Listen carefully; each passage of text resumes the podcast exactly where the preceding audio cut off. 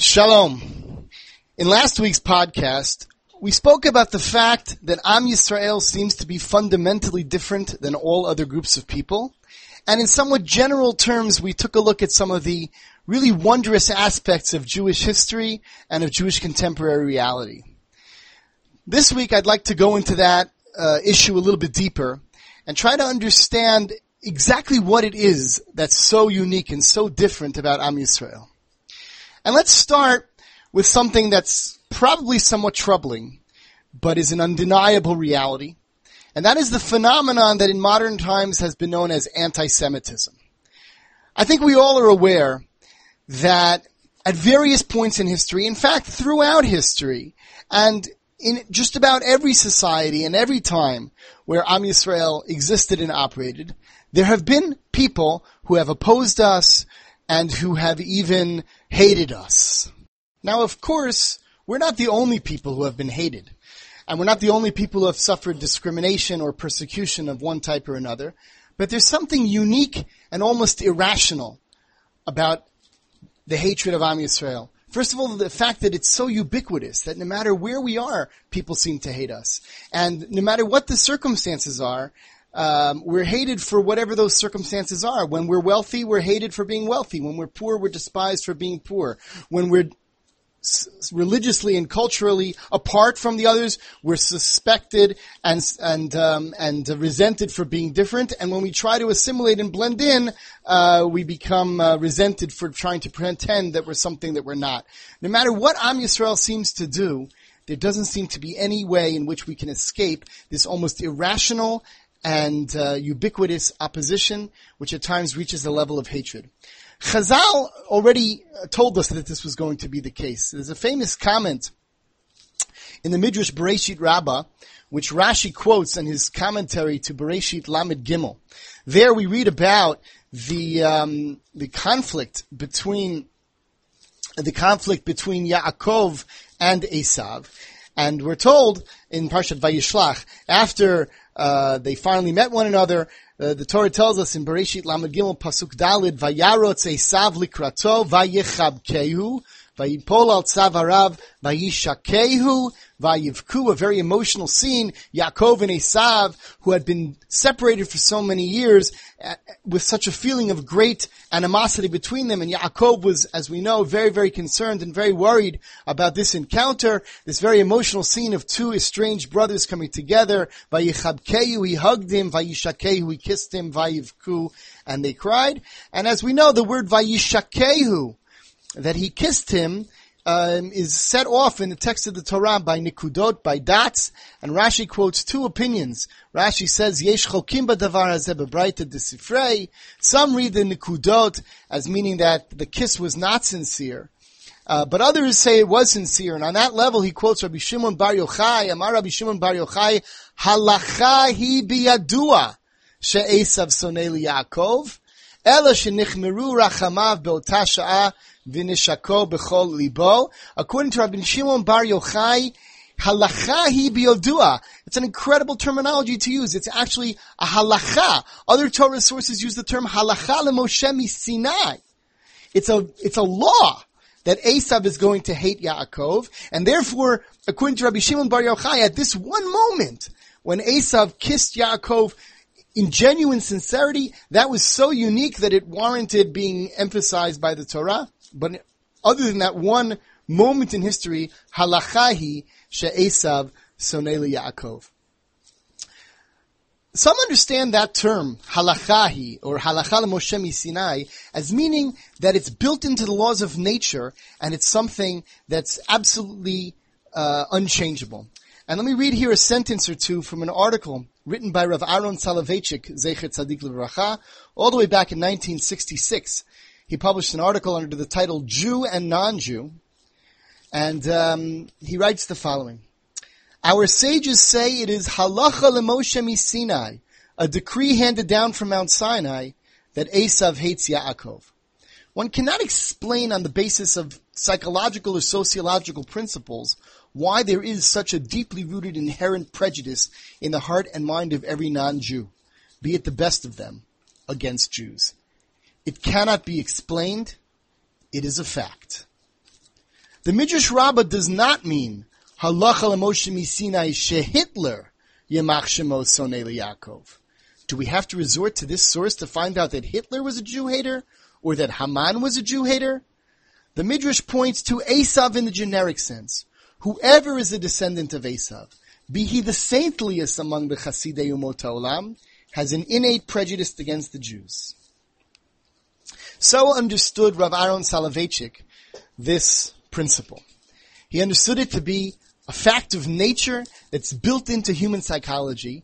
And uh, I read there only a few sentences and I skipped something in the middle, but he, he even brings a historical example which he believes proves this phenomenon, that no matter what they try to do, every single non-Jew harbors an irrational hatred of Am Yisrael in their midst. That's one possibility.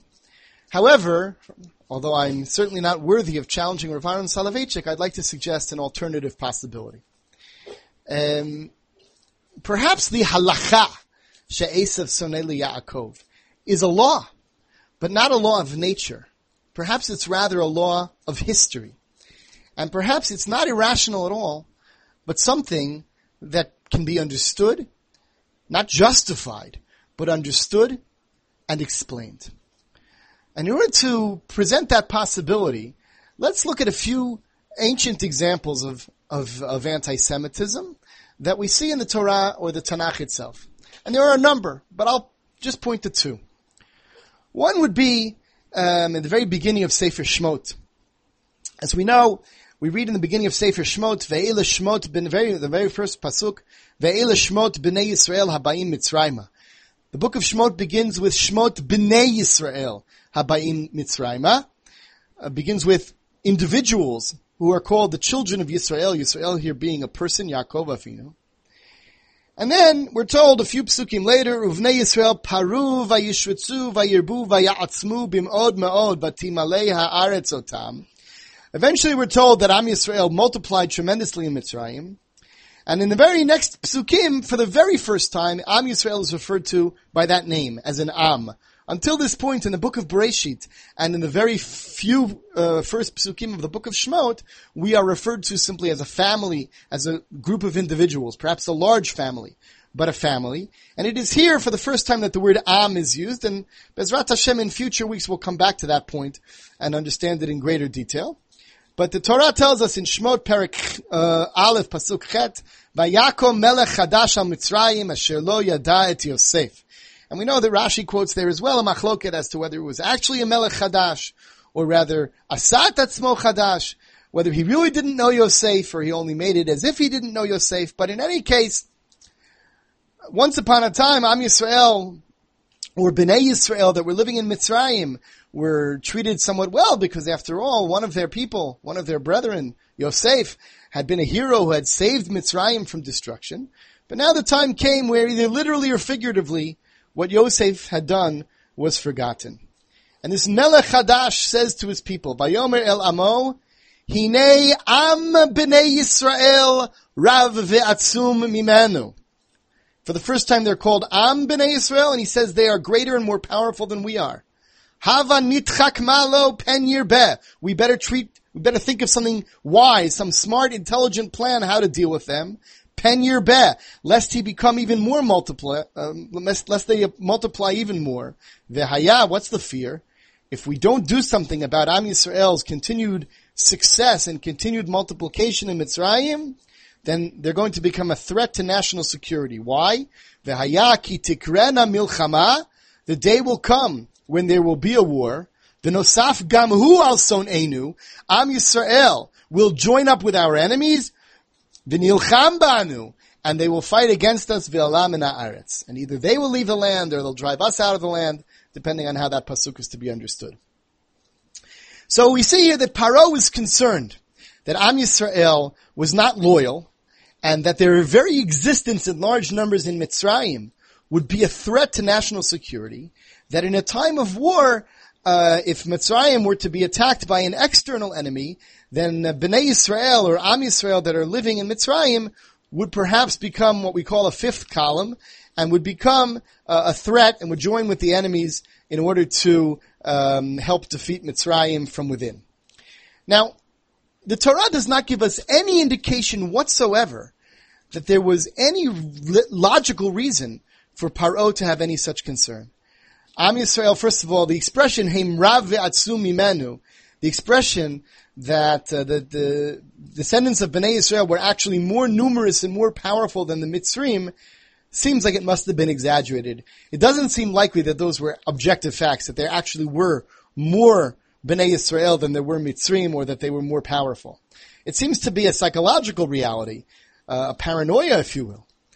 And also the concern that they may join up with an enemy, that they may um, become a threat to security. It's not clear why such a concern was warranted. After all, as far as we know, Bnei Yisrael had not shown any signs of disloyalty. And again, to the contrary, their ancestor Yosef had been an Egyptian patriot. He had literally saved Mitzrayim from destruction. And he sided with Paro, one could argue, even against his own brothers. Or at least perhaps it could have been seen. So why, why exactly was Paro so concerned? The Torah does not tell us. But it does tell us that from the very first moment that Am Yisrael existed as an Am, this concern was there. And now, let's take a look at a different incident, also uh, told to us in the Tanakh, but from a completely different period in history. Hundreds and hundreds of years later, uh, after Am Yisrael left Mitzrayim and came uh, into Eretz Yisrael and were eventually thrown out of Eretz Yisrael, in a very different part of the world, in Persia, we know that our great enemy Haman rose, as is told to us in the book of Esther, Uh, and uh, wanted to destroy us. Lahashmid laharogu laabed et kol Yehudim mina'ar v'yad zaken taf v'nashim. And uh, Haman needed, of course, as we know, to get permission from Achashverosh, the king, to do this. And in Perek Gimel of Megilat Esther, the Sefer tells us what he said to Achashverosh in order to secure the necessary permission. I'm reading from Perek Gimel Pasuk Chet, Vayomer Haman lamelech Achashverosh. Yeshno am echad, mifuzar umiforad bein ha'amim, bechol medinot malchutecha, v'datehem shonot mikol am. And that, I think, I, I mentioned last time, that uh, sometimes our enemies have a perception of who we are that is worth listening to. Because although, of course, the second half of Haman's sentence and the sentence that followed are sentences we certainly wouldn't agree with. But can there be a more eloquent description of Am Yisrael, for example, as it exists today? More eloquent than Yeshno Am Echad Mifuzar Umiforad Bein Ha'amim. One nation that remains one nation, even though they are scattered throughout the nations. So Haman says to Achashverosh, there is such a Am Echad Mifuzar Umifarad Bein Hamim Bechol Medinot Malchutecha. Even at that time, they were scattered throughout the entire one hundred twenty-seven provinces, Mehodu Viad Kush. And he continues, Vidatehem Shonot Mikol Am. Their laws and their customs are different from those of all others. Ve'et Datei Hamelech Einam Osim. And they do not follow the king's laws. Again, there is no indication that Haman had any factual basis for such an accusation. But this is what he said. V'lamelech ein shoveh lahanicham. It's not a, it's not worthwhile, it's not a good idea to enable them to exist. Im alamelech tov yikatev le'abdam. I suggest that the king uh, consider writing a, creed to de- a decree to destroy them, and he throws in an incentive. He tells him that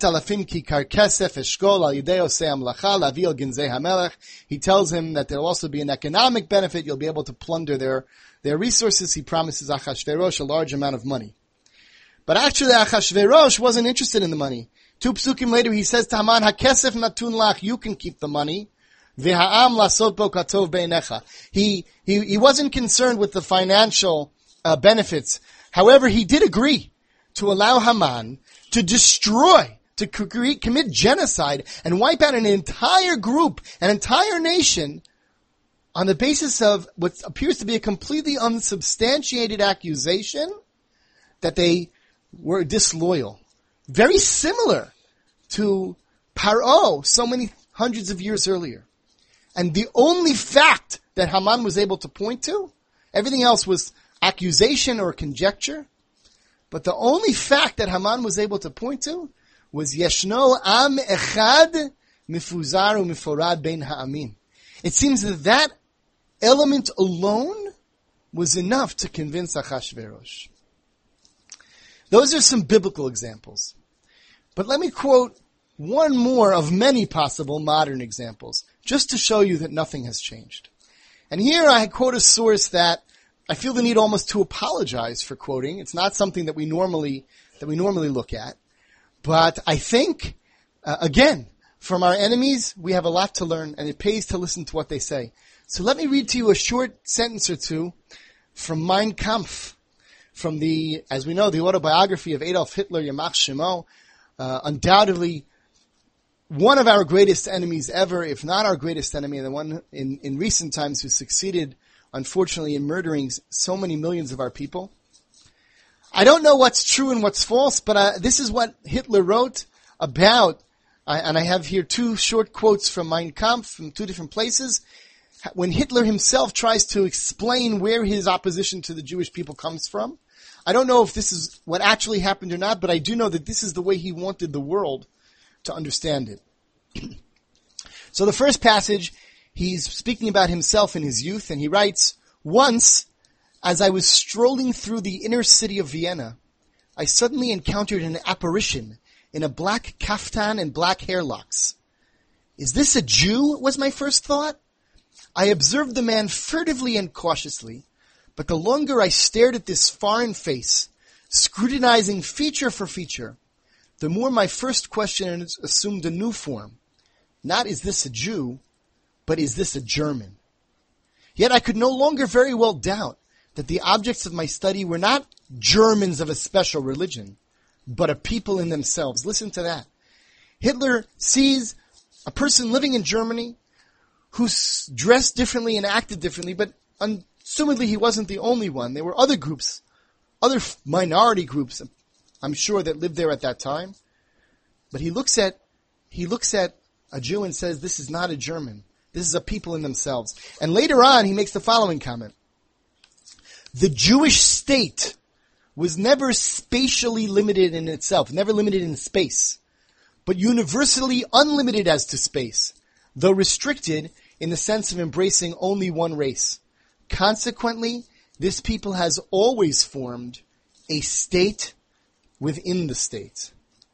And here Hitler, in uh, in modern Germany, makes an accusation, again, without any real information or evidence to back it up, but an accusation that in an uncanny way echoes that which was proclaimed and written in the Torah by Paro Melech Mitzrayim so many thousands of years ago, and in a completely different time by Haman.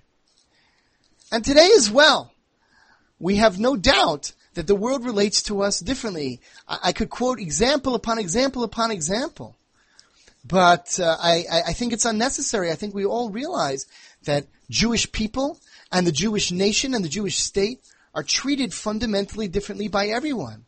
And there's a certain suspicion, there's a certain uh antipathy, animosity, and at times hatred that's leveled against us for reasons that we cannot possibly seem to fathom.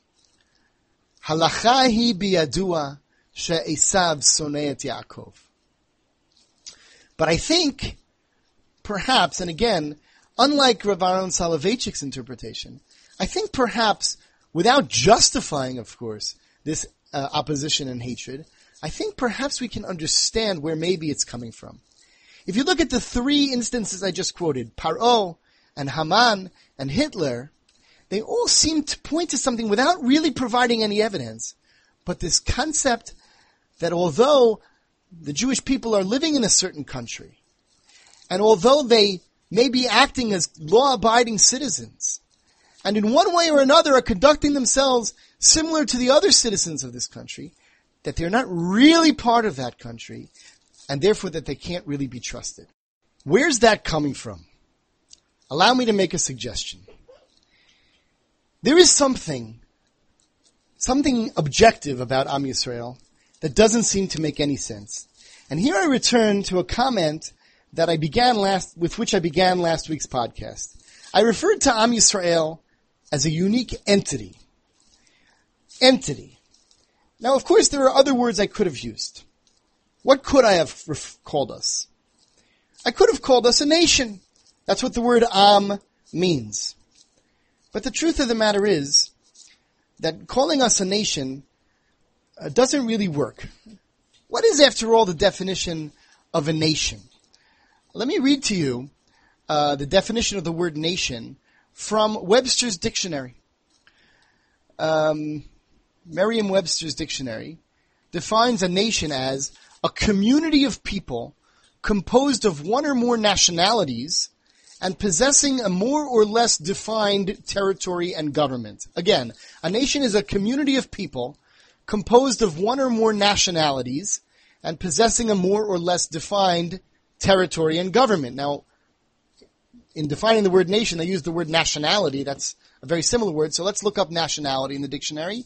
And it tells me that a nationality is a people having a common origin, tradition, and language, and capable of forming or actually constituting a nation state. Okay, so basically, according to Webster's dictionary, the terms nation and nationality are used to refer to a group of people that have a common origin, tradition, and language, people who are descended from the same from the same group of people, that live in the same geographic area, that possess a, a, a geographic territory, and that either have or have at least the potential to form a nation-state with its own government. Does that description apply to Am Yisrael? Well, it certainly does today.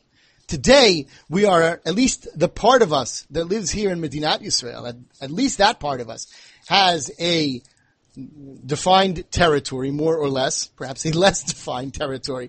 We're still arguing about the borders, but there is a certain part of the world that's known as our land. We certainly do have our own government. We certainly do have our own language. And even those who live in other places perhaps can be viewed as, as connected in some way to that entity. So today, perhaps, we can use the classic term nation to refer to Am Yisrael. And in ancient times as well, if we go back to the times of the first Beit HaMikdash, maybe the second Beit HaMikdash, we could make such a claim. But for many parts of Jewish history, that wasn't true at all. Look at us in the Middle Ages. Uh, let's say around the year one thousand. We were scattered across the world. We didn't have, we didn't speak the same language. We didn't have the same culture. We certainly didn't have any territory of our own. And the idea that we have the ability to form a nation state at that point would have seemed completely, completely out of whack or completely, completely untrue. So maybe it's correct to say that at certain points in history, Am Yisrael was a nation, but there definitely were many, many points in time where there was no such thing as a nation, by the classic sense of that term, that could be called Am Yisrael. And yet, undoubtedly, Am Yisrael still existed in the Middle Ages. So maybe there is a Jewish nation, but that's not what Am Yisrael is. Am Yisrael can exist even when there's no nation. So what else could we be? Well, of course, in other possibilities, we could be called a religious group. There are religions in the world. There are Christians, there are Muslims, there are Buddhists. And those religious groups don't uh, live in the same, you know, for example, there are Christians in many, many, many different countries. Uh, they speak different languages. They have very different culture. The only thing they have in common is their religion. So perhaps that's what Am Yisrael is. We're a religious group. At times we're this, we were in the same nation. Perhaps at other points in history we're, we're not a nation, but we, we always had the same religion. But that's not always true either. Because although there is a Jewish religion, one does not need to believe in or observe that religion to be Jewish. We will, we will, not only we, but the world will universally represent, recognize someone who de- who's born to Jewish parents and calls himself an atheist as a as a Jew. The concept of an atheist Jew certainly exists. But think about it. Can there be an atheist Christian? Can there be an atheist Muslim? Those terms are oxymorons. A Christian is someone who believes in and worships or observes Christianity. A Muslim is someone who observes Islam and believes in it. If you're an atheist, you're not a Christian, you're not a Muslim. But you could be an atheist Jew. In fact, some might argue that one could even be a Christian Jew. You may be familiar with a case of that was known as Brother Daniel, a case that reached the Israeli Supreme Court in the nineteen sixties of a person who had been born Jewish right after the Holocaust, had become converted to Christianity and had become ultimately uh, a Christian monk, but wanted to move to, to Israel under Chok HaShvut, under the law of return, because he called himself a Jew. And the Israeli Supreme Court said, how can you be a Jew? You're a Christian. And he said, I'm a Christian, but I'm also a Jew. Such an argument, the, the Supreme Court ruled against him, but such an argument, no one would ever suggest that someone could be a Christian Muslim. That's an oxymoron. Uh, or an atheist Muslim, but you can be a, a, an atheist Jew. Maybe you could even be a Christian Jew. So, there is a Jewish nation, perhaps, and there is a Jewish religion, perhaps, but one doesn't have to be part of that nation or part of that religion to be a Jew. So what is Am Yisrael? It's an entity. It's an entity that goes beyond the terms religion or nation or any other term you could use. Ethnic group. Hitler called us a race, but we're not a race either, because you can be black, you can be white, you can be Indian, Asian, and you can be a Jew. So what does it mean? What is Am Yisrael? I can make this point, I can take this point even one step further. And I can create a, a scenario in which I can show you two hypothetical Jews that have absolutely nothing in common. And to, to make this simpler, let's go back about one hundred fifty or two hundred years. And let's look at two hypothetical Jews, one of whom who lives in Krakow sometime at the beginning of the nineteenth century, let's say around the year eighteen hundred or so, or, or seventeen eighty maybe, in Krakow, and another one who lives in Baghdad. These two Jews certainly have never met each other. And if they could meet each other, they probably couldn't have a conversation. The one in Krakow, his language is Yiddish. The one in Baghdad, he speaks Arabic. If you look at them, they have very different lifestyles. If you look at the clothing that they wear, if you look at the foods that they eat, if you look at their occupations, if you look at every aspect of their lives, they have nothing in common. In fact, they each have a lot more in common with the non-Jews who live next door to them. Their clothing is a lot more similar. Their language is a lot more similar. The, the Jew in Krakow probably speaks Yiddish, whereas his non-Jewish neighbors speak Polish. But the Jew in Baghdad speaks Arabic, pretty much the same Arabic that his neighbors speak. And his clothing is Arab. And his and, and the foods that he eats are Arab foods. There's only two things you might be able to say that these people have in common. One, of course, is their religion. But I could change the story by telling you that one of these two Jews, perhaps the one, probably the one in Krakow, was not a religious. Perhaps he was a member of the Haskalah, uh, who had left uh, religious observance. Perhaps he was even an atheist. He was a Jew who wore, who wore, uh, who spoke Yiddish, who perhaps wore Jewish-style clothes, who ate Jewish-style food, but he was an atheist. Whereas the other one, perhaps, was deeply religious. So they don't speak the same language. And they don't wear the same clothing, and they don't eat the same food, and they don't even observe the same religion, they don't believe in the same God, perhaps. The one thing is, you could tell me that if you go back far enough in history, they're descended from the same people, they're children of the same ancestors. But first of all, I'd have to go back probably thousands of years to get to a common ac- uh, ancestor. And if either one of these two was perhaps the descendant of converts, and that's not at all unlikely, then they didn't have common ancestors either. So here I have two people who don't speak the same language, who don't wear the same kind of clothing, who don't eat the same kind of foods, who don't have the same beliefs, who don't have the same ethnic or, or racial background, genetic background. There's absolutely nothing these two people have in common. And yet, each of them and their non-Jewish neighbors would all agree that the one who lives in Poland is not a Pole, and the one who lives in Baghdad is not an Arab, or uh, or an Iraqi, and that they are bro- they are both part of Am Yisrael, and that they are brothers. The two of them would agree to that, and their non-Jewish neighbors would agree to that. They would say, he's not my brother. He's the brother of the other Jew in that distant land. This defies all logic. It cannot be explained. We cannot even define. The only word we can really use to completely describe what Am Yisrael is is some sort of an entity. And yet Am Yisrael exists. It's a fact of history. It's a fact that cannot be denied. Even when, as we mentioned this last week, even when Jews tried to deny it, like Alfred Dreyfus did, and we'll talk about him perhaps next week, it doesn't work. As the Torah told us, we quoted the pasuk last week, Uvagoyim ahem lo targia. No matter what we do, we cannot blend in. We cannot be considered part of society. Something about us keeps us together and defines us as Am Yisrael, regardless of what we do or try to do. And perhaps it's that inexplicable fact that creates such fear and such suspicion. Perhaps that's the source of the halacha hi bi'adua she'esav soneh li Yaakov. Next week, Bezrat Hashem, we'll look at how this played out uh, in the more recent history and what modern events were caused by this very strange reality.